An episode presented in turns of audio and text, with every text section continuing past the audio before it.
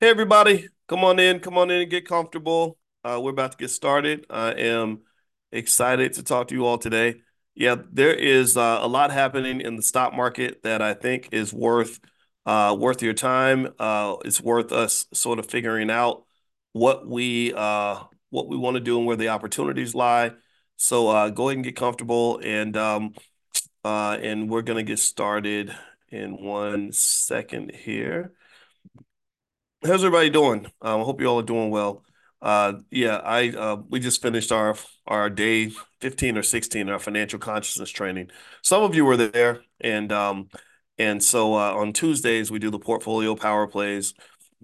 So I had to bounce on out of that, but but anyway, um, uh, let's see. I hope your I hope your money's doing good. Let me see here. In the stock market's really having some interesting movement right now. Um, the Dow's down by 200 points right now, which is uh, not good, or but it's or it could be seen as an opportunity if you if you want to look at it that way.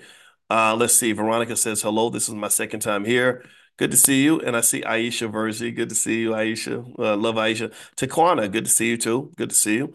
All right. Um, all right. So uh, how are your stocks doing? I mean, how many of you are investing consistently and how do you feel about where your stocks are right now? Do you feel like they are um, that they're doing well, or do you feel like you're kind of struggling a little bit, or uh, kind of a mixed bag, or what, what's what's your mindset right now? Um, and uh, and so with that said, what I'll do is I'll kind of give you a sense of what I um uh give me one second here of what I'm seeing in this market. So right now in this stock market, you have um you have some buying opportunities. Uh, if you go into the Black Business School, look under what Dr. Boyce is buying uh, you'll find some stocks in there that I that I mentioned. Uh, let's see here. I see some. Uh, Marie says I'm struggling. Uh, Dave says I'm playing the long game. James says being consistent. I, uh, Darlene says I feel like I'm doing well. I just need to become a little more aggressive in my investing. Okay, so so one thing about um th about the market, just in case you want to know what the experts are saying, most of the predictions for next year are very positive. Uh, most people are predicting that the primary driver of of improvements in stock prices this year is going to be the Fed, that the Federal Reserve, as they start lowering interest rates, that's really going to create opportunities uh, in terms of you know, in, in terms of um, uh, stocks just going up. Uh, also, the the energy around Bitcoin has been very positive. But what's interesting about Bitcoin, though, is that Bitcoin hasn't been moving in the direction that a lot of people think, thought that it would. Like a lot of people thought that Bitcoin would be positively impacted by the announcement of the new Bitcoin uh, spot Bitcoin ETF, and that just hasn't been the case. Uh, and uh, and so ultimately, what I would say is that this sort of uh, takes us to this this this narrative of, of, sort of like figuring out what's going on here. And so my argument would be that perhaps the reason Bitcoin hasn't gone up with the spot ETF is because remember investing in markets in general are what they call forward-looking indicators. And a forward-looking indicator means that it doesn't just react to stock prices and, and crypto prices and all that. They don't just react to what's happening right now. They react to news and information about what is going to be happening in the future, right? So, so right now is not really that important, and that's why you see uh, this lack of sync between you know public announcements and stock prices. A lot of times, the reason that the asset may not react to a public announcement is because the asset's already reacted. The asset already reacted when it looked like the announcement was going to take place. So uh, I so so I still think though overall Bitcoin is still a massive, massive, um, you know, massively good investment long term. I'm not saying that you should invest in Bitcoin. This is not investing advice. I want to make sure you're clear on that. But I will say to you that uh, every indicator that I see with Bitcoin literally just makes it almost like free money. It's like literally the, one of the easiest ways on earth to make money. And um, and I would encourage you to have some sort of piece of your portfolio in there. Again, not investing advice, but that's what I that's what I plan to do is consistently put money into Bitcoin. Now, if you have a question, by the way, you can put it in the Q and A section, and I will answer your questions. And also, um, I, you know, as I mentioned, as I look here, I see that the market is down a little bit. Uh, what's the big news here? Uh, let's see. Uh, some news on Goldman Sachs, Burger King. Uh, Congress announces the tax deal to extend, expand the tax, the child tax credit. Uh, U.S. Supreme Court snubs Epic Games legal battle with Apple. Uh, how do you, okay, let's see here. The US economy has already seen 75% of the impact from Fed hikes. Okay. So let's talk about this. So basically, the um what what what this article is probably going to talk about, and I'm going to read some of this out loud, is that when the Federal Reserve started increasing interest rates, their number one goal was to slow down the economy. Their number one goal was to um was to basically you know, make sure that the economy, um, you know, was restricted enough so that you wouldn't have out of control inflation. So now that they believe that they've controlled inflation, they're starting to slow down their, their hikes, which is great news for investors. But what happens with uh, interest rate hikes is that there is a delayed effect. There's um, you know, there, there's sort of this uh delayed impact where basically they can increase interest rates in January, but you may not feel it until the following January. So a lot of people felt that that there would be a recession because they said, well, wait a minute, you know, you are um you're increasing interest rates and you're just doing this consistently because you're you're increasing inflation's not going down then you increase some more inflation's not going down you increase some more inflation's not going down and so they felt that that when the effects of this of these rate hikes start kicking in, that that was really gonna cause like a major economic downturn, right? That this is gonna be a big issue, and so uh, so that and that's still out there. That's still out there. Uh, don't think that a recession cannot occur, right? Don't think that we're we're we're like free and clear from the possibility of having a recession because right now the verdict's still out uh, was it Campbell Harvey at Duke University did a he, has a, a, model. Campbell Harvey is a smart guy. I remember learning about Campbell Harvey, reading his research papers when I was in grad school. And Campbell Harvey has a model that predicts every single recession, like for the last 50 years. He could it, it predicted with 100% accuracy. And he predicted that there will be an uh, be another recession. And they so they had him on this show and they were like, "Well, Professor Harvey, your model isn't working. Like there's no recession here. What's going on?" And what he said made perfect sense. He said, in my model, the average amount of lag time between you know these indicators and the recession is like two years or something. Or maybe it was like, I don't know, maybe it was 18 months or something. But what he said was, he said, we haven't even hit that 18th, let's say it's 18 months. He said, we haven't hit even hit that 18 month mark yet. So, so you haven't, you're predicting the end of the basketball game when we're still at halftime. And he said also this was the average amount of time in the lag. This is the average. So the average means that half of the observations occurred after that 18 month mark and half occurred before approximately right so so he said and even if it doesn't happen after 18 months it may happen after two years and maybe two and a half years so so just know that there is a lot of concern that there could be a recession there isn't much talk about recessions right now uh, but that doesn't mean that it can't occur. So, so what you might want to do is make 100% sure that you're just kind of ready for anything, that you're sort of mentally ready, financially ready. Uh, if your stocks have been doing really well, maybe you get some put options, you know, things like that. I think there was a stock, there was a stock that I that I liked. Um, what was it? Uh, Heritage Global, HGBL, HGBL. I did some research and uh, this stock, Heritage Global. Uh, somebody type the ticker symbol HGBL. Type it in the chat so other people can see it. Because what always happens is even if I say something like five times, somebody will say, "What was the stock again?" So I need y'all's help with that. so um, so anyway, HGBL, Heritage Global. That's one of the stocks I like. Uh, if you want to see the other stocks that I'll pick for the students, um, you can go to drboycestocks.com, drboycestocks.com. There's um there's plenty of stuff there. All right, so let's see. What's your opinion on day trading? Ask Veronica.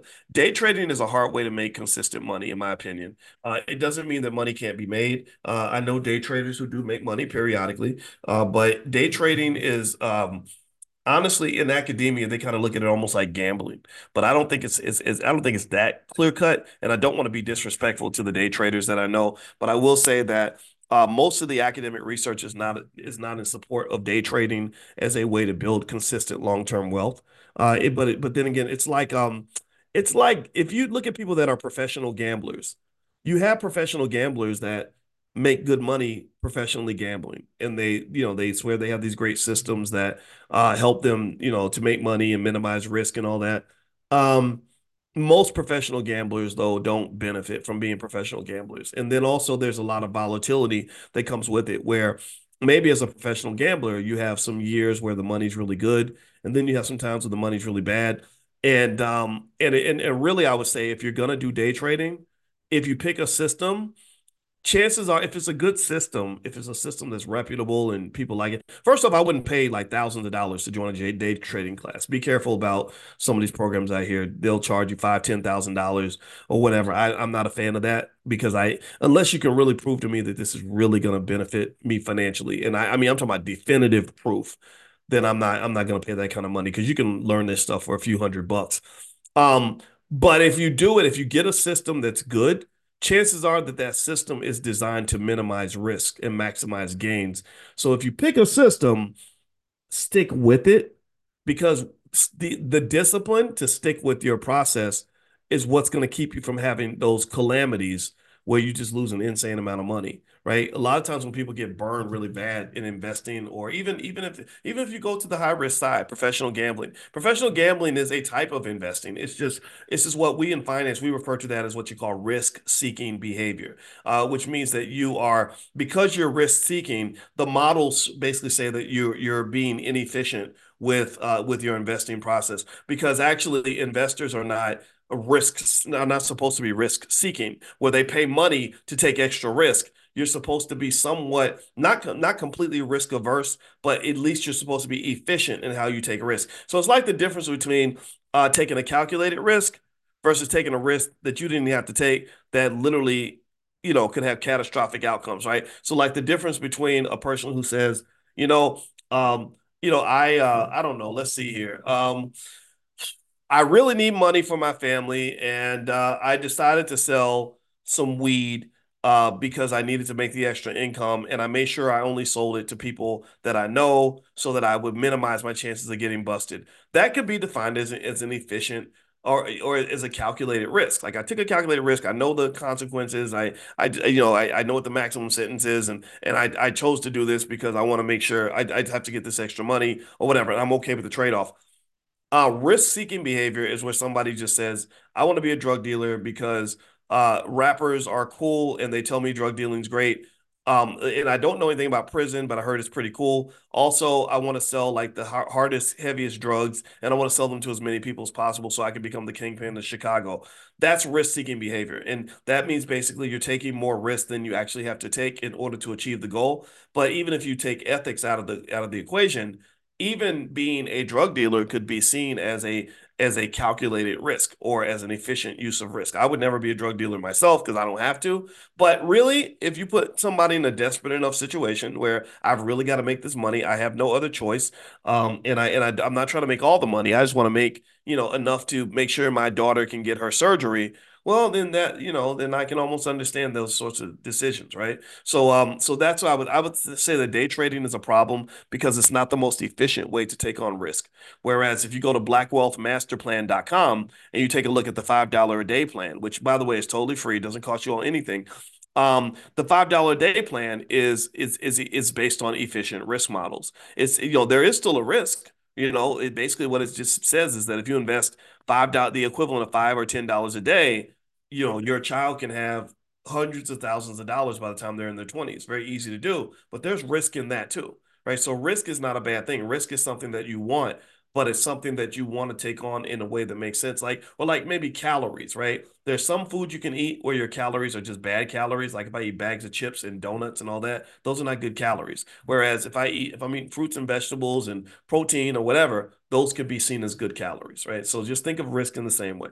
All right, so let's um Next question. Uh, would you recommend investing in the bond futures market, says Bays? Um, I'm not a big fan of it, but you know, if that's your thing, then yeah, then you can study it and, and make it your thing. I don't see any reason. The reason you don't hear me talk much about the bond futures market is because I don't see when I think about building black wealth, I'm not necessarily seeing bond futures as, as a pathway to do that. Um, you know, now black at blackwealthmasterplan.com, the $5, $10 a day plan, I see that as a clear pathway to building massive amounts of black wealth family by family. If if I could get, you know, a million families to do that and be consistent with it and disciplined with it, black wealth would go up by a trillion dollars in the generation, at least a couple trillion. Absolutely. All right, so let's see. Next question.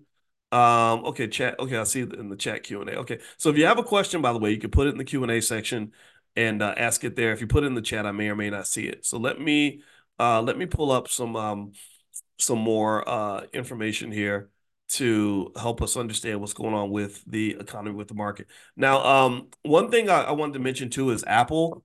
Uh, I mentioned to you all that I think Apple is a good place to look uh, for your next investment because Apple's struggling, right?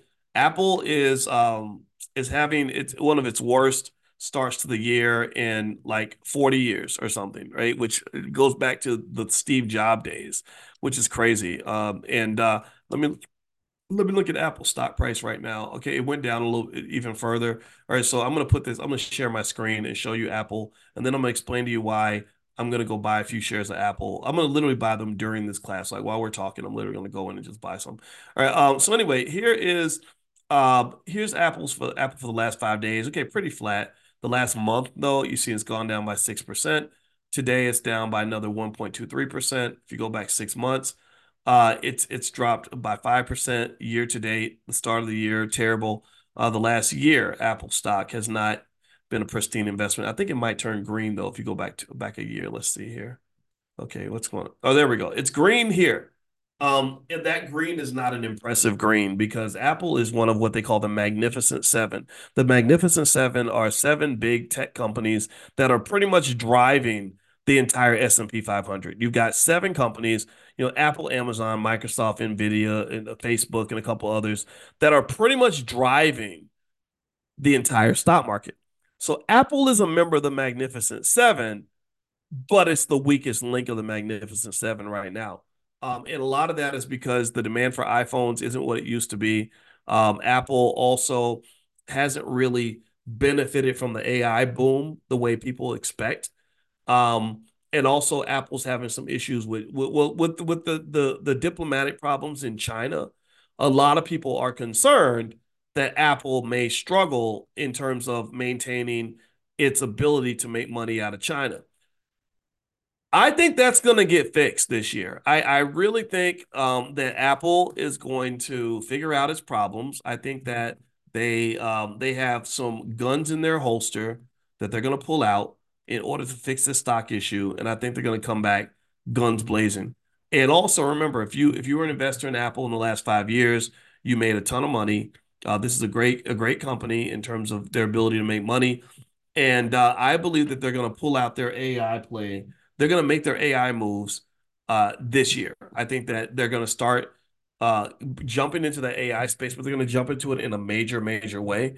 I I suspect that they're going to release some amazing new product that uses AI in, in an extraordinary way. I know they've got their what they call a wearable computer, which to me is just basically a headset that they're going to release. And I believe that when they put that out, it's going to have some capabilities that are extraordinary. And also, what was the other area that really got me going with Apple? Um, gosh, oh, what's it with the iPhone or something like like the thing with technology is that there's these really interesting technologies popping out. Like even holograms are starting to become a thing. Where um, anybody remember Willy Wonka and they had Wonka Vision, where uh, the person stood in front of the camera and then they would reappear on a desktop as like a tiny little person. Anybody remember that? Let me know if you saw the original Willy Wonka, and I, I need to know this so that I know I'm not the only weirdo in the room. Um, yeah, so so they now have Wonka Vision. They have these holograms. Uh, the company I can't remember the name of the company. Crap, Proto. I think the company's called Proto, and uh, and so you can call your grandma and you you can stand in front of of of a light and a camera, and your grandma would see you in 3D, like, and, and she could put you on the desk, like like Wonka Vision, and you literally are this your 3D self. You can move around and all that. And now they're even setting it up where you can do that with an iPhone, so you don't even need the little studio setup. You don't need the backdrop. The backdrop is pretty simple and all that. That's easy. But now they're saying you can even do that with an iPhone.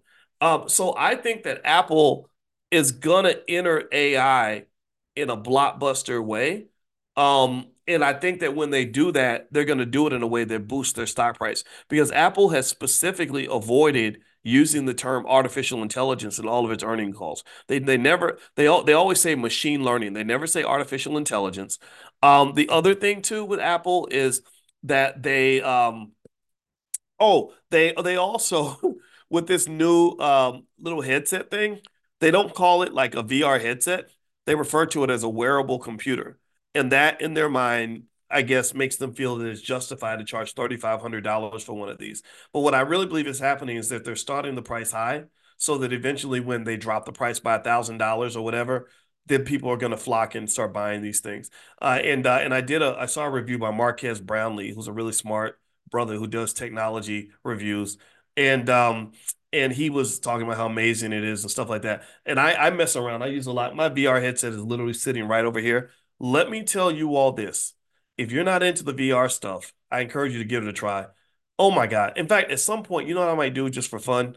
is I might like do a class on VR and and and welcome you all to meet me on V in the VR space because the stuff that they're doing now with um virtual reality and augmented reality is pretty impressive. It's pretty amazing. So uh, I'm going to keep researching on this. It may be another two years before I do anything or make any moves on this, but but I encourage you to pay attention to these developments. It's going to be big. And so I just bought my Apple stock. I just bought 10 shares at a dollar at $183 a piece. So if you want to know what Dr. Boyce is buying, that's what that's what he just bought. All right. So uh, anyway, um, and by the way, uh, if you if you want to get profit alerts and stuff like that of when I find stocks that I like, just text the word stock to 87948. If you text stock to 87948, I'll send you that. I'll also send you our $5 a day investing plan. I'll send you uh, our training on how to make money without working, just all kinds of stuff that'll help you.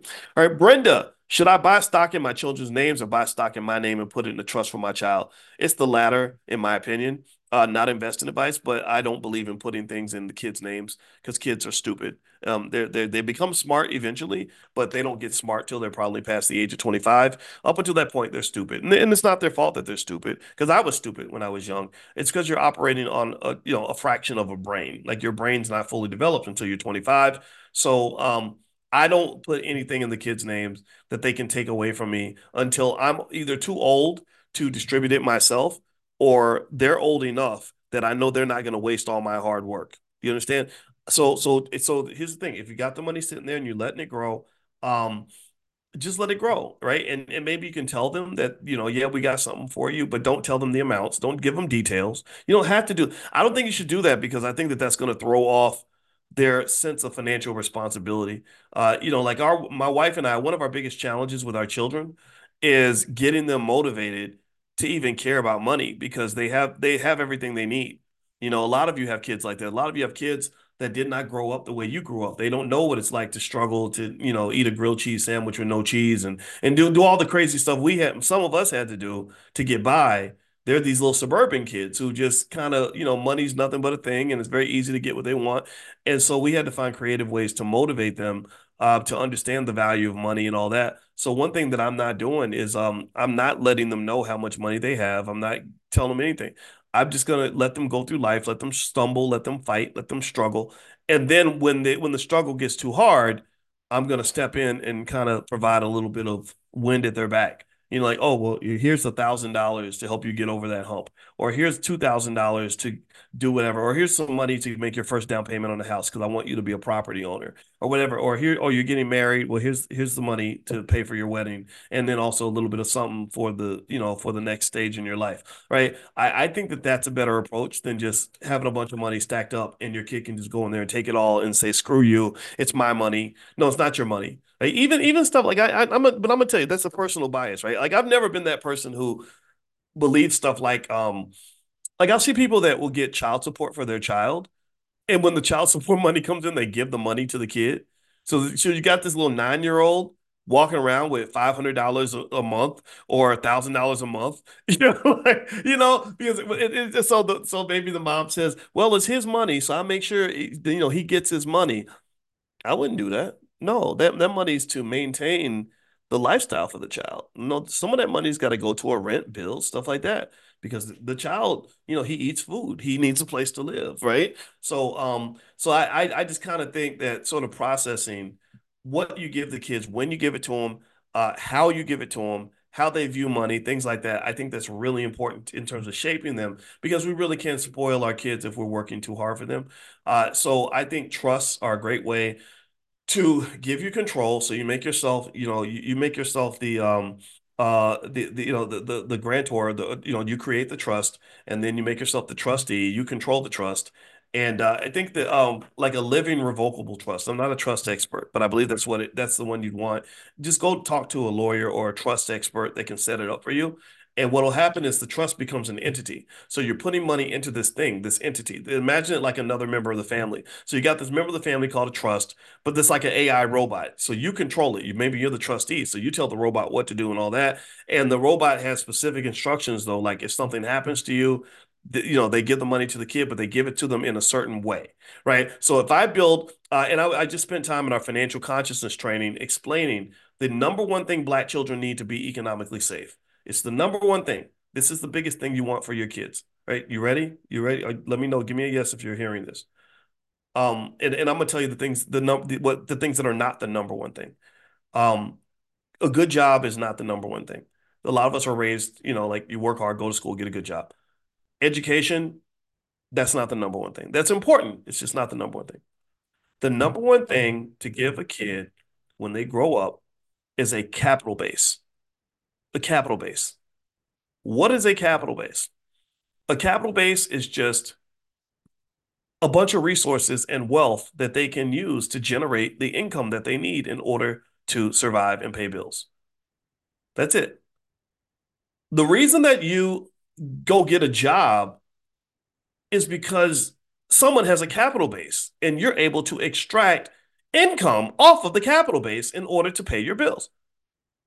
If I get a job at Nike, I well, why can Nike hire me? Well, because they got a capital base. They have this big pile of resources, money, basically, that they can use to um, to pay people right? So I'm so I'm looking around. I'm looking for a job. What am I looking for? I'm looking for some place with a capital base. I'm looking for somebody, some institution that has a capital base.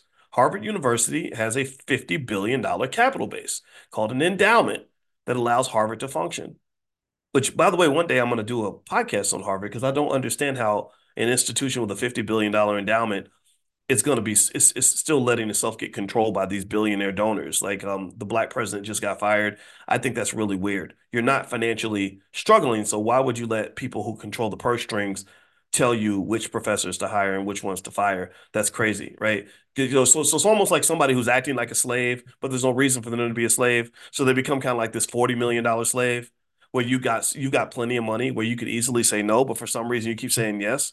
What's what's wrong with you? Something has uh, happened psychologically that doesn't make any sense to me because that's why you want money you want resources so you can be financially free to make whatever decision you want to make. But if you're still acting like a slave then you might as well be broke you know broke people. Broke people you know they they do what they're told because if they don't do what they're told they don't get to eat. They don't have a place to live. They don't have any money. But if you're wealthy and this is this is the problem with a lot of black celebrities. You got a lot of black celebrities that are worth $100 million who are still behaving like wealthy slaves. That makes no sense to me. But let's go back to the capital base. Why this is the most important thing for your child to have. So the reason that jobs seem so important to us is because we want to be attached to some institution that has a capital base because that that institution can then give us income that lets us fulfill our needs and pay our bills and be secure if your child has their own capital base, so imagine if you are a parent or a grandparent that really loves your child and you do things like the $5, $10 a day investing plan for your child, uh, blackwealthmasterplan.com. This is this is this is epic. I, I, talk about it all the time because this is this is the game changer. And you uh, have invested $10 a day or or which is uh, $300 a month, which is less than some people's cell phone bills. Uh, it's half the cost of that people pay for used cars now.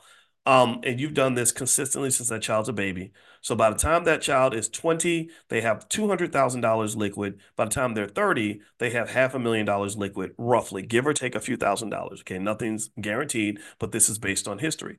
So now your 30 year old has half a million dollars in assets and maybe maybe for good measure some of those assets have been used to buy some real estate. So they got maybe a little apartment building or some you know multi-family unit that's generating you know two three thousand dollars a month. And then and then they've got uh, the rest of the money maybe they're selling stock options and generating 20000 a month selling stock options. That's better than a job. That's better than a job. That's better than a job that's so much better than a job. I have to keep saying this. That's so much better than a job. Because these jobs, they'll pay you 5,000 a month. If you get out of college, you're not even going to make that much, but 4,000, 5,000 a month. Maybe if you're lucky, you make 10,000, 12,000 a month. Do you understand? Let me I hope you I hope you really get this when I'm explaining this to you. There are simple things you can do 20 years in advance. If you if you are a forward-thinking person, simple things you could do that could easily put your child in a position where they could literally make $20,000 a month without having to even get up and go to work every day. That that if that blows your mind, then it should. It absolutely should. Let me let me show let me give me one second. Hold on.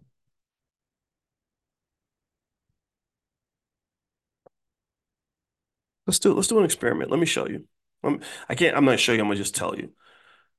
If you go into uh, Robinhood right now, and um, let's see what would happen if we bought, say, let's say that let's say for example, you have an obsession with, you know, Tesla, and you buy you you you give your child half a million dollars in Tesla stock, which you shouldn't do, by the way, because you should be diversified. But let's pretend. Let's just make it easy. Okay, so Tesla stock is $221. So if let's see, so half a million dollars might buy me, say, I don't know, uh, let's say let's say 3,000 shares of Tesla, which would actually cost 665,000, but they have something in investing called margin. So you don't actually have to pay the full price. So let's say that you you say to your child, look, um, I love you and uh, I wasn't a perfect parent, but uh, starting 20 years ago, I bought two shares of Tesla every couple of days or every week or every month or whatever. And now we have 3,000 shares of Tesla. That's what I'm giving you. And you can use that to pay your bills. Do you know that like your child could literally get on their app right now, right at this moment, and get and go sell stock options on that Tesla stock and that you know that expire let's see what's today today is the 16th that expire february 16th a month from now and uh and the price is 221 let's say you pick a, a conservative strike price of say 245 they would make five dollars per share for on these options that they sell. So so i want you to do the math. I want somebody to type in the chat. If i sell my if, if my kid is selling these stock options for five dollars a piece and they've got 3,000 shares to sell options on this month, how much money, how much income would my child receive without working? $15,000. Yeah, $15,000 a month. So they're making as much money as a doctor at the age of 25 or 30 or whatever, never went to medical school, didn't have to spend long nights in the hospital cutting open you know, bloody bodies and working 14 hour shifts, they can literally stay in bed till 10 or 11. I mean, they got to find something to do now because they, they need a sense of purpose, but a job isn't going to fulfill them the way it, it might normally because, or if they pick a job, they're not going to pick it because of the money because they don't need the money now. This is straightforward. This is an easy play. This is, and, and, and the, the thing is, so, so that 665,000 that it would cost to buy those 3,000 shares of Tesla. Um, and I was being very conservative with that assessment. I could actually double that amount by picking the right stocks. That's what we do in the Prime program, by the way. DrBoycePrime.com. If you want to see what we, we this is what we talk about every week. DrBoycePrime.com. Feel free to take a look at that. Um, basically, six hundred sixty-five thousand dollars is you know that's that's not even an expensive multifamily unit. Like you know, six hundred sixty-five thousand dollars. Some of y'all got houses that are worth that that amount. You know, it's not out of the question to go make an investment and buy a six hundred thousand dollar house. And so, my point is to say that this is easy to do if you make a plan, if you do it well in advance. If you do it at the last minute and you try to come up with half a million dollars or whatever in 24 hours, yeah, that's hard to do. But if you give yourself 20 years, it's easy. It's very easy to do, very straightforward. So, so the number one goal that I have for people that listen is to help you have the discipline to execute a simple plan. That's it. If you have the discipline to execute it, it's like it's like when I when I had to lose weight and I was going to the gym, I didn't have to do any complicated workouts or fancy diets. I just had to make myself get up and go to the gym every day and make myself sweat. You know, like that's it. Do enough cardio, then I'm out of breath. You know, being there for 45 minutes just by doing that consistent. It didn't even matter what I did, as long as I was doing something that made me tired. The weight came off. So, so, so what I would say to you is that when you're talking about investing and getting those kids ready, those grandkids ready, and those nieces and nephews ready, or any kid that you care about, you don't have to be a child in order to be a parent. Is I'm encouraging you to just understand, like, don't make it complicated. You know, it, it can be. Investing can be complicated, just like going to the gym can be complicated, right? Fitness can be very complicated, right? With different types of exercises, different kinds of weightlifting, different kinds of nutrients you put in your body. It can you can make it complicated, but if the complication is not interesting to you, just make it simple. Just just remember a basic idea about fitness, which is that there's a big difference between exercising a little bit every day and not exercising at all, right? That little difference can make the difference between being in decent shape or being like 300 pounds, right? Um, so the same thing is true with wealth. There is a massive difference between investing a little bit every week versus not investing at all. People who don't invest at, at all are screwed. I hate saying that to you. If you're not investing yet, I, I don't want to make you feel bad. So don't please let me know if it's okay if I say this. I don't want to hurt your feelings. I don't want to scare you. But you don't understand. In this country, if you don't invest, you are screwed. Because America is not friendly to investors. It's just, I mean, it's people who don't invest. It's just not you know and so so so don't let's not screw our kids like let, let's not traffic our children to these corporations that that they need in order to secure a capital base let's secure it now let's get them ready now all right so let me move on and by the way, yeah, the, the URL, if you want to take, check out the Prime program, is drboyceprime.com. Or also, if you want to get a training on um, how to make money without working, a lot of people, a lot of you like it's very popular. Text the word stock to 87948. Somebody type 87948 in the chat. Uh, text the word stock, S T O C K, to 87948, and I'll send all that to you. Uh, what are your thoughts on the spot Bitcoin ETF? I think it's a, I think it's great. I think it's a game changer. It's going to Joni. It's going to pull institutional money into Bitcoin into crypto. Uh, that's going to be a catalyst for upswings. Cathie Wood, who tends to be very optimistic, she I think she believes Bitcoin could be worth millions of dollars in the next few years. Um, I would say that I think her base case, though, uh, of or her most pessimistic case uh, is like 600,000 or something like that in the next few years. So I think an easy, easy money making play if you have a child or something, or you want to do it for yourself, is just buy a little Bitcoin every, you know, every week, every month. You don't have to buy a whole coin. You know, Bitcoin, one whole Bitcoin costs 40 something thousand dollars. You don't have to buy a whole coin. You can buy $10 worth, $50 worth, $100 worth. But I also will tell you that if you can bring it to, if you can get yourself to get in the habit of aggressive investing, aggressive investing, get in the habit of aggressive investing. I think that will go a long way, right? I, it's it's interesting. Like we we're aggressive when it comes to like paying the bills. Maybe we're aggressive when it comes to spending. But I, I want you to be an aggressive invest investor too, right? You know, I don't want you to be a person that will go and make it rain at the club and or spend a whole lot of money at the mall or go crazy at Christmas. But when it comes to investing, it's like, oh, well, I got ten dollars. I could put ten dollars in it, right? It's almost like those parents at school. You ever see the parents that like will not pay twenty dollars for their child to do an after school program, but will literally go and spend five hundred dollars for football camp? You know, like like to get their son ready for football camp or cheerleading camp or whatever, they'll go spend hundreds of dollars because they're kind of trained to do that. They're ready to do that. But then if you say, well, we got this after school math program that's $20, I'm like, oh, I can't afford that. I can't afford that. A lot of the way we spend money is built on our desires. It's built on what we value. And so, and, and all of us fall for this. All of us do. And a lot of us will have a lot of heat and a lot of energy for the things that we really want. You know, like just like um, like I always tell ladies, you know, if a man acts like he ain't got time to come see you, or he's just too busy with work to come see you, that's a good sign that he may not really like you that much, right? Because typically, if a man really likes a woman, he's gonna make time in his schedule. He's gonna clear stuff off his desk. He he's gonna cancel appointments to get to that girl's house. And you know, but but if he's got all these excuses why he can't see you, you know, chances are, you know, maybe that's not the one for you right? So I think the same thing is true when it comes to what you want out of life. I think investing should be a top, top, top priority. It should not be something that you do after you finish taking care of all the other stuff. It should be something that you do first. because you matter first. Your future matters more than the landlord. It matters more than the cell phone company. It matters more than the car dealer. It matters more than the mall, right? Your future matters more than anything. Your family legacy matters more than those things. Your children definitely matter more than those things. We should be taking sacrifice flies like crazy for our kids. Like I'm talking about literally laying it on the line. Like, like I'm to go as hard as I can to make 100% sure, even if I'm not comfortable, I'm to make sure you are good. And I think, and I see that a lot. I see areas where we do that. I've seen parents sacrifice so their child can have a chance to go to the NFL.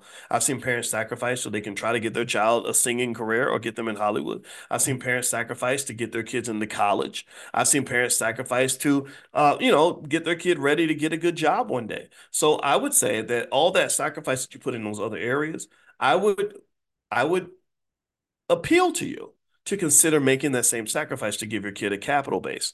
Because once they have a capital, a person with a capital base moves through society different than a person who doesn't have a capital base. Basically, it's like um, it's like what they call FU money. FU money is where you have enough money where if anybody makes you mad, you can say F you, I'm out, and you don't care because you got plenty of money right? Uh, or when Kanye West had that song, you know, uh, la la la la, wait till I get my money, right? Remember that, right? It's like wait till I get my money, right? Can't, can't nobody tell me nothing. And uh, and I told you all about the hours on the phone I spent with Kanye, and I didn't understand his position. I didn't understand. I don't. There's a lot of stuff about Kanye I still don't understand. But I spent hours. I, we were talking for hours on the phone until four, four, five o'clock in the morning, and because he was intrigued with what we were doing.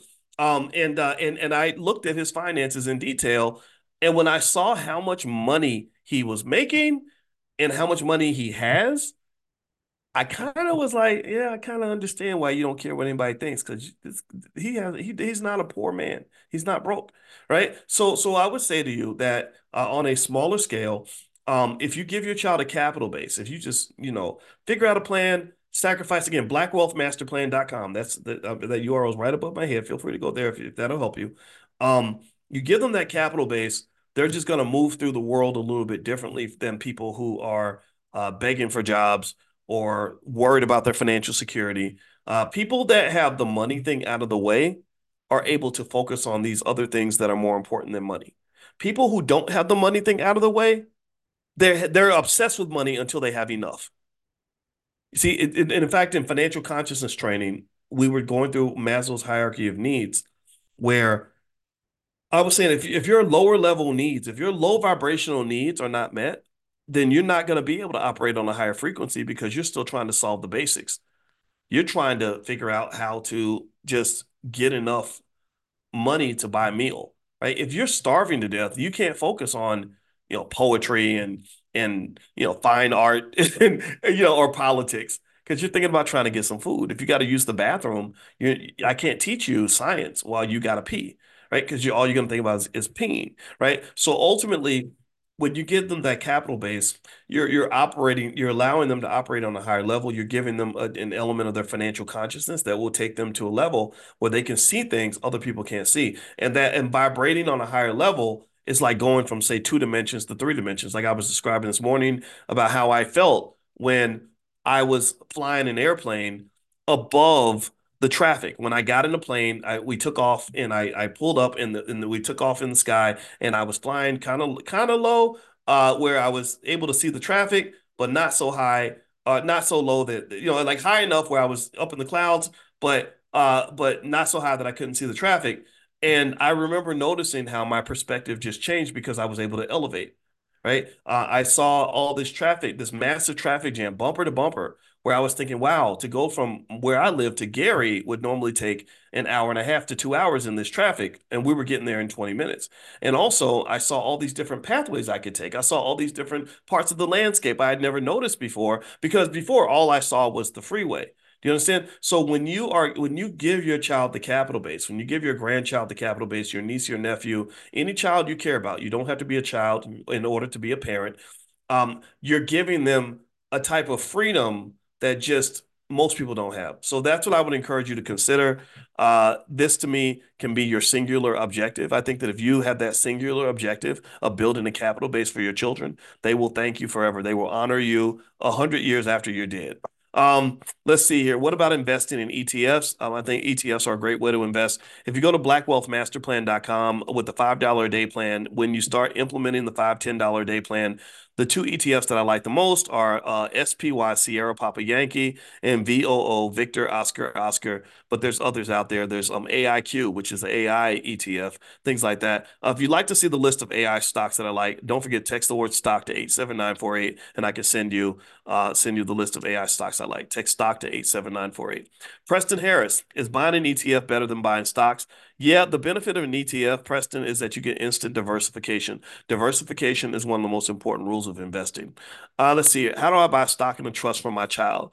Uh, says Brenda. Um, well, with a trust, a trust is kind of like is is an entity. So with when you open up, if you go to a trust attorney or a trust expert and you set up a trust, uh, they can help you figure out which type of trust to set up. And then what you can do is you can go to an investment company and buy stock with the uh, entities social security number, so to speak. It's an EIN, but it's kind of like a social security number for this entity that you've created. The entity, almost think of it like another person, a member of the family. So this trust has its own assets, its own everything is separate from you. And then that thing can grow. And you, as the trustee, would then be able to control what happens to those assets. Uh, let's see. Is ChargePoint still a good buy? Ask Natasha. ChargePoint. Uh, yeah, we haven't talked about ChargePoint in a while. ChargePoint might be a good long-term buy. Um, I don't see it uh, I don't know if I see it as a short term buy, but let me let me take a look here. CHP C, CHPT ChargePoint. Yeah, I would if you're not in it, I would stay away from it unless you want to mess around with a stock that could do well if it makes a comeback. But the problem I'm seeing here with ChargePoint is that they're just losing money. Uh, it looks like they're losing a lot of money and they're laying people off. Uh, they're trying to be, become more efficient. Uh, let me see here. Yeah, they're they're operating at a loss, so they don't get enough capital to allow them to keep operating at a loss, they could be in some big trouble. Um, the bull case for ChargePoint, it says here, is that ChargePoint provides investors leverage to to the expected long-term growth in EV adoption. So if EVs are adopted at a high level, ChargePoint could end up benefiting from the EV adoption. The U.S. government is heavily backing uh, the use of electric vehicles and building an electric vehicle grid around the country. So that is a possibility. They also said ChargePoint's capital light business model provides for potentially high returns on capital and limits risk to utilization levels. Okay. So basically it's saying that because they don't have a lot of uh, they're not they don't need a big capital base in order to operate. Uh, they don't have to have a bunch of assets and spend a bunch of money on equipment. Uh, they have a chance to become very profitable. They are the unquestioned leader in the AC market. Um, I don't know AC. What's AC? Somebody tell me what AC is. I don't know what that is. Uh, with over 50% share, AC. Um, what would AC be? Does anybody anybody tell me? Uh, let me see here. Um, yeah, I don't know what the AC market is for EVs. That's kind of maybe somebody knows. Um, all right, so let's see. Charge points. Uh, now here's what the bear case is. This is what the negatives, the negative Nancy's have to say about ChargePoint. You should listen to.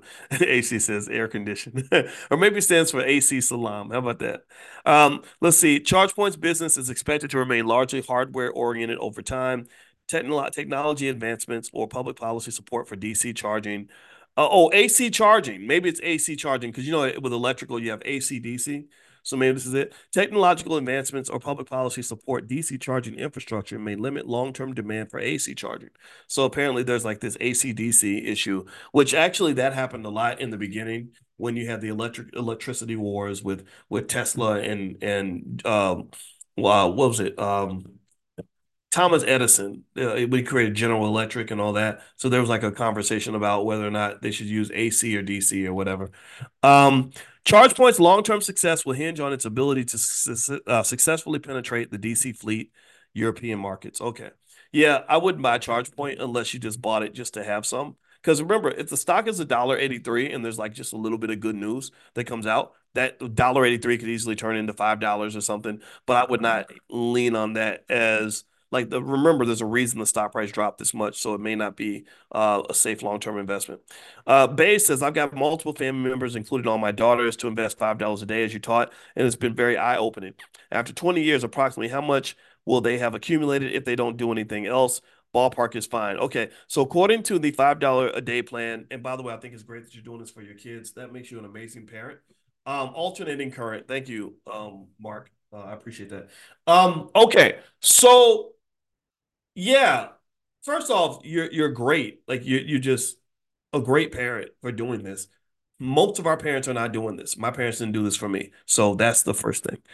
Um, the second thing I would say is that in terms of ballpark numbers, with a $5 a day plan based on history, uh, after uh, 20 years, it gets up to uh, that's when you supposedly cross around the $100,000 mark, right? So if your kid has $100,000 in the bank at the age of 20, that makes you pretty much parent of the year, in my opinion, because most other 20 year olds are struggling, right?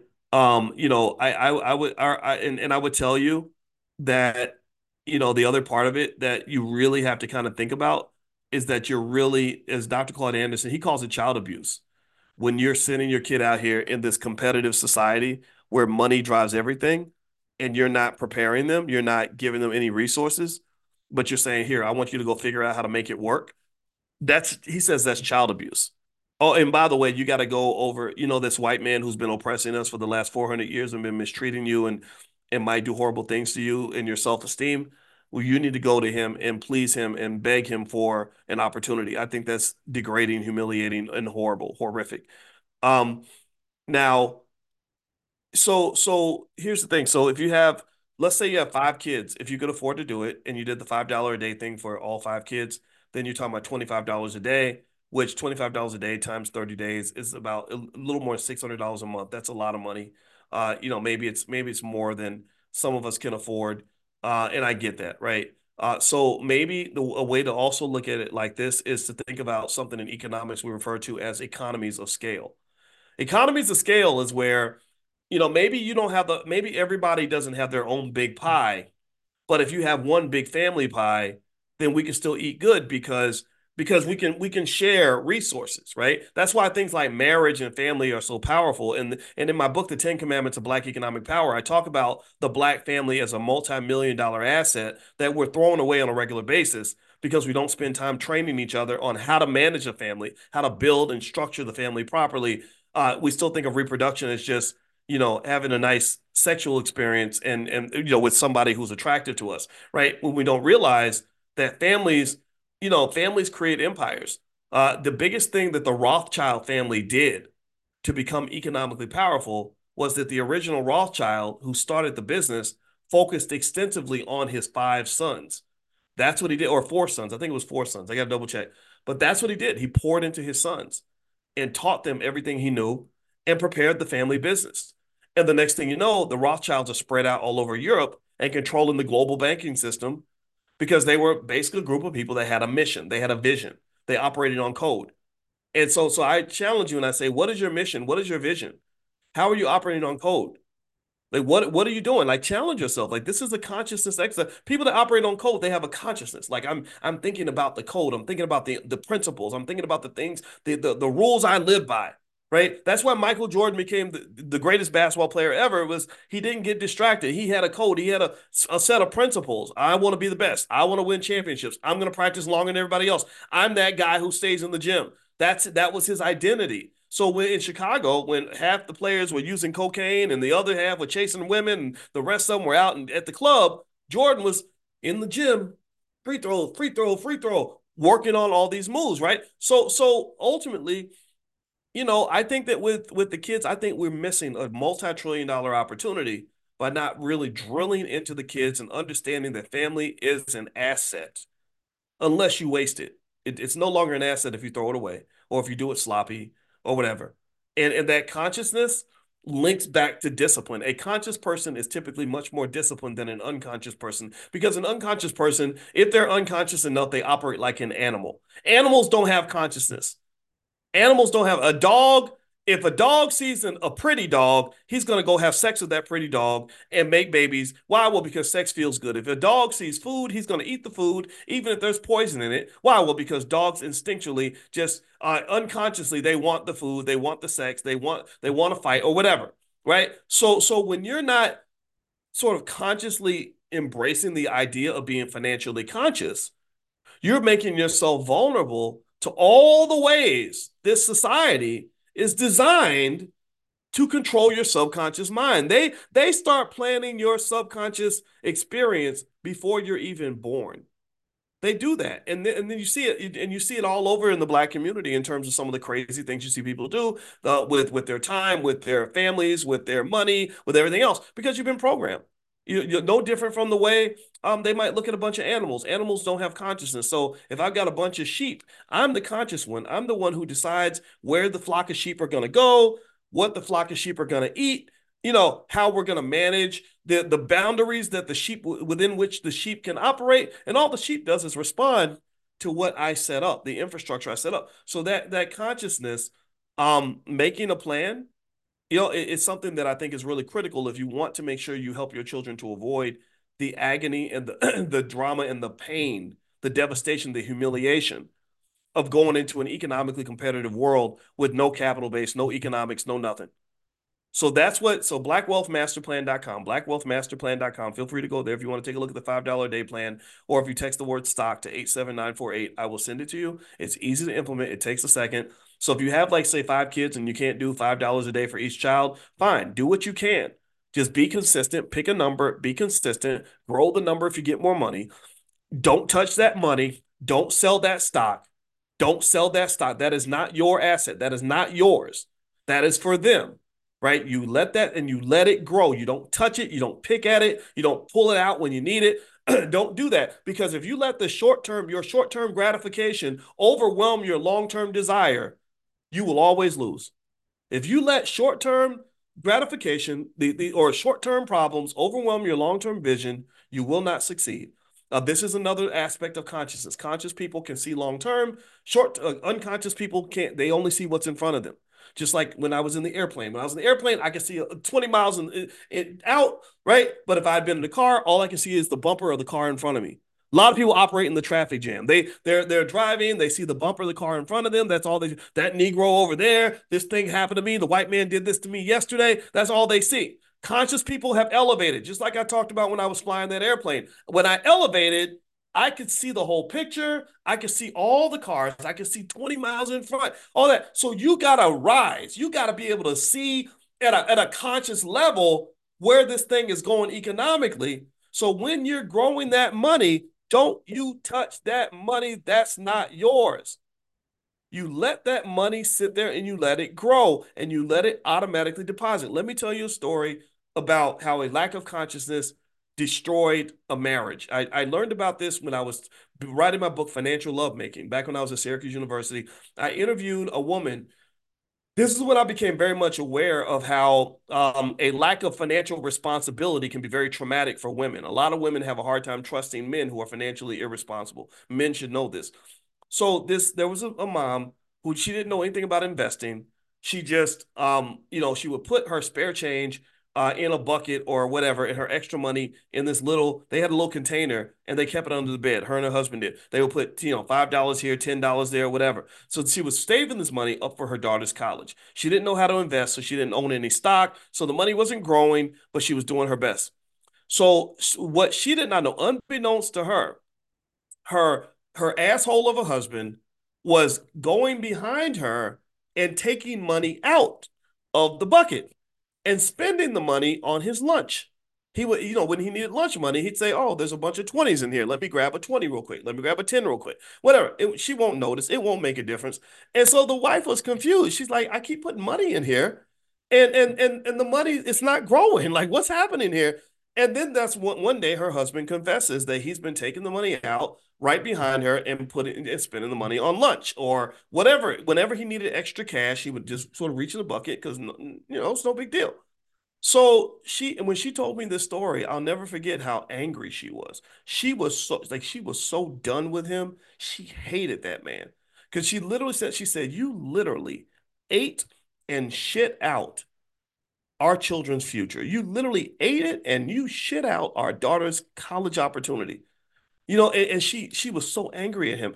And this was an example where she had this long-term vision and this daily sacrifices for a long-term vision that she was committed to. And her partner was not. Her partner was thinking, oh, it's just $20. It's just $10 here, $10 there. So, so when the time came time to go to college, the daughter had to go into debt with student loans because her father was shitting out her future the entire time.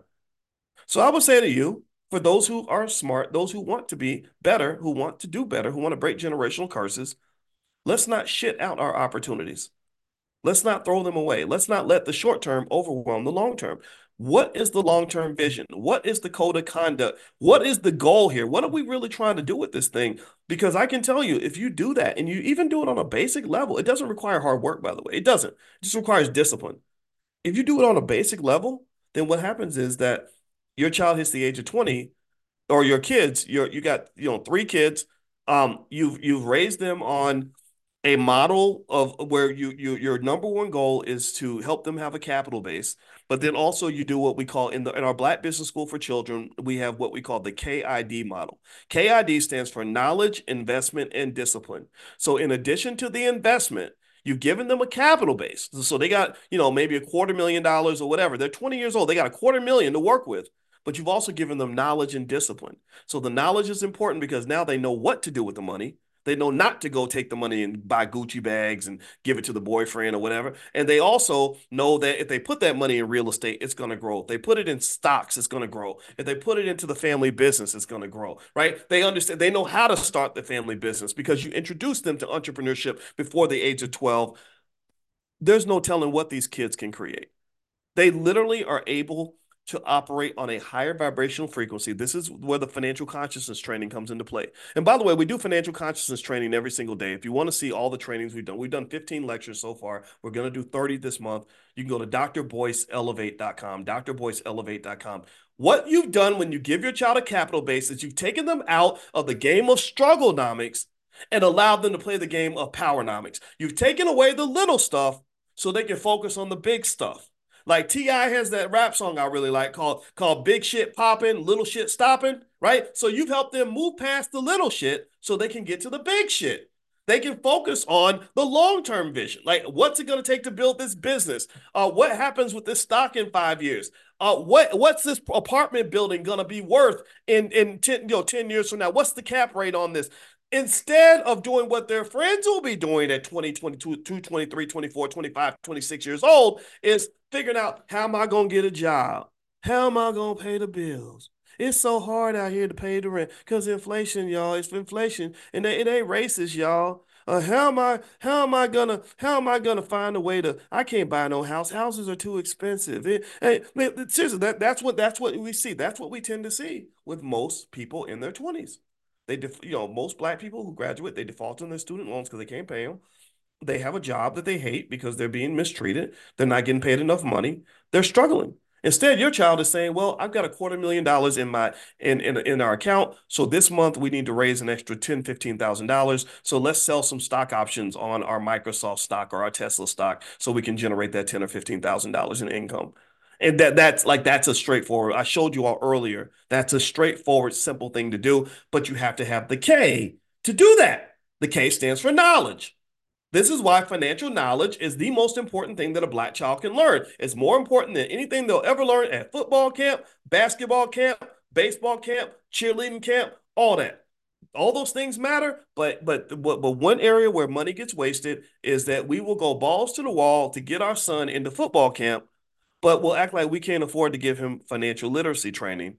And that's a, an epic mistake because your child, 99.9% of your kids, are never going to make a nickel playing football. Your son is not going to be the quarterback for the Philadelphia Eagles, but he is going to be a 35 year old black man trying to figure out how to pay some bills.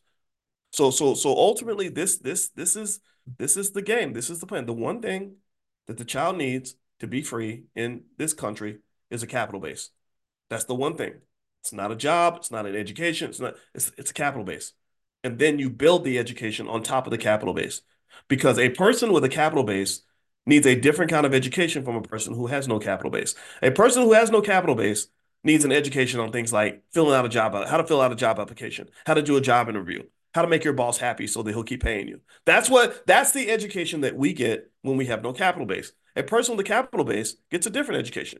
Um, how do I acquire real estate? Um, how do I figure out uh, which stocks to buy. How do I uh, how do I sell stock options on my stock to generate an extra twenty thousand dollars this month? Uh, how do I um, how do I how do I start this business with my friends and, and and make sure that we're delegating the responsibility properly and that we're also setting up the right systems and technology to allow this company to grow. You know that that was the thing. Uh, ironically, as much as y'all hate you, we're, we're trained to kind of just just not listen to people because you know because we don't agree with them politically. But if you really want to understand what I'm talking about, go study the history of Donald Trump. Just seriously, this guy is not. You know, you may not like him. I don't care if you like him or not. But if you look at his life, part of the reason this man has had a jumbo jet for the last 40 years and he was buying a, a $400 million building at the age of 28 is because his father gave him a capital base. His father, uh, in 1913 or something, oh, his father was born in 1913. In the middle of the Great Depression, his father used to fix, his father Fred used to fix houses for rich people and he made the transition. He said, instead of fixing houses for rich people so they can get rich, I'm going. I want to own the houses so I can get rich. So he started becoming a real estate investor instead of just a, a carpenter. And as a result of this, uh, by the time Donald was born in 1946, his father was already doing well. And then by by the time his Donald was ready to go out into the world in the 1970s, his father said, "Okay, son, here's a 25 million dollar capital base. Go, go go conquer the world. Go do go do your thing." So instead of struggling to get jobs and pay student loans in his 20s, Donald Trump goes and buys a $400 million hotel in the city of New York. He could not have gone out to buy a $400 million hotel if he was still playing strugglenomics, if he was still operating on that lower vibrational frequency financially, the strugglenomic frequency. He could. There's no way you can't even dream of something. You can't even stay in a $400 million hotel, let alone buy one. But because his father got rid of the little stuff, right? His father built him the capital base. Donald was able to do these really cool, epic things at a, at a very early age. So, so build your child a capital base. Now, it may not be 25 million. That's okay. It may be just a quarter million, or it may just be a hundred thousand. Think about how differently processes. Let's do a quick financial meditation real quick. I want y'all to think of imagine this really quick. Imagine when you were 25 and imagine how differently your life would have been if you were 25 with say $150,000 liquid in, in the bank. 150,000 liquid dollars. Like, let's say it was a bunch of stock you could sell if you had a financial problem or, you know, or whatever. Right? Think about how differently your life would have gone. Think about bad choices you had to make. I remember doing, you know, really struggling and stressing, trying to like pay the rent, you know, trying to just get my car fixed. I remember those struggles, right? And, and if somebody had taken that away from me, there are so many other things I could have done with my life that didn't involve giving up precious hours of my day to go and try to get a bill paid. Do you understand what I'm saying?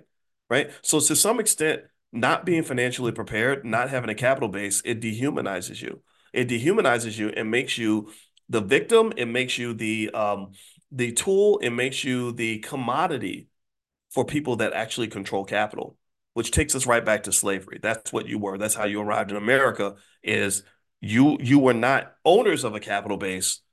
You were the capital base. So part of financial consciousness involves us getting rid of the slave training and learning how to be actual owners and controllers of capital. I'm not saying become slave holders i don't want to control uh, anybody else. But i will tell you that a, a, a 25 30 year old that has enough money in the bank to do what they want operates and navigates the world very differently from somebody who is struggling for their next opportunity and can barely pay the rent. Same thing is true with young ladies. You got a daughter. Why would you want your daughter out here struggling to get a bill paid? You know, trying to figure out if she should start an OnlyFans account because all the guys think she's cute, or figuring out if she should sleep with the broke man or the rich man because she needs the rich man's money. Nobody wants their child in this situation. And, and I would tell you this, just as a as a man, we should be ashamed if our daughters are in that situation. That like that that's just but that's just my bias. So anyway, I'm gonna stop talking so I can go over here and choke in peace. Um, I hope this conversation was helpful. Uh, we'll do this again next Tuesday. Again, if you text the word stock to 87948, I can send you the $5 day plan directly. Let me drink some water real quick.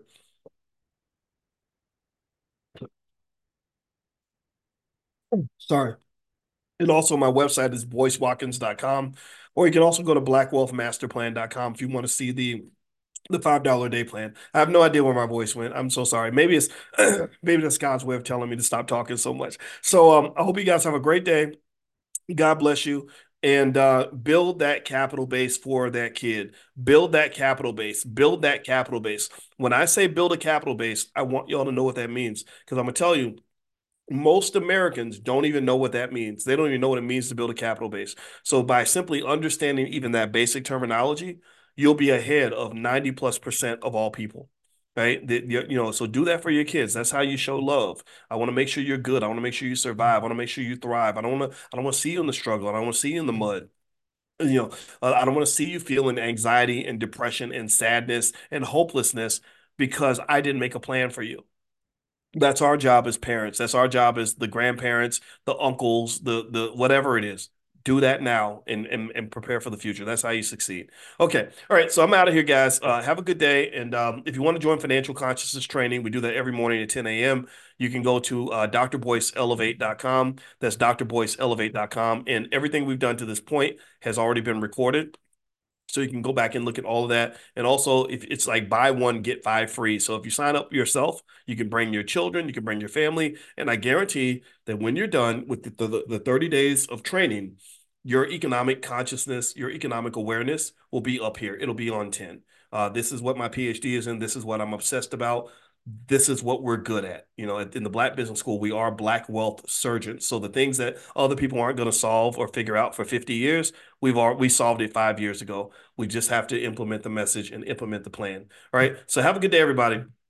I'll see you soon. Take care now. And sorry about all the choking. bye bye.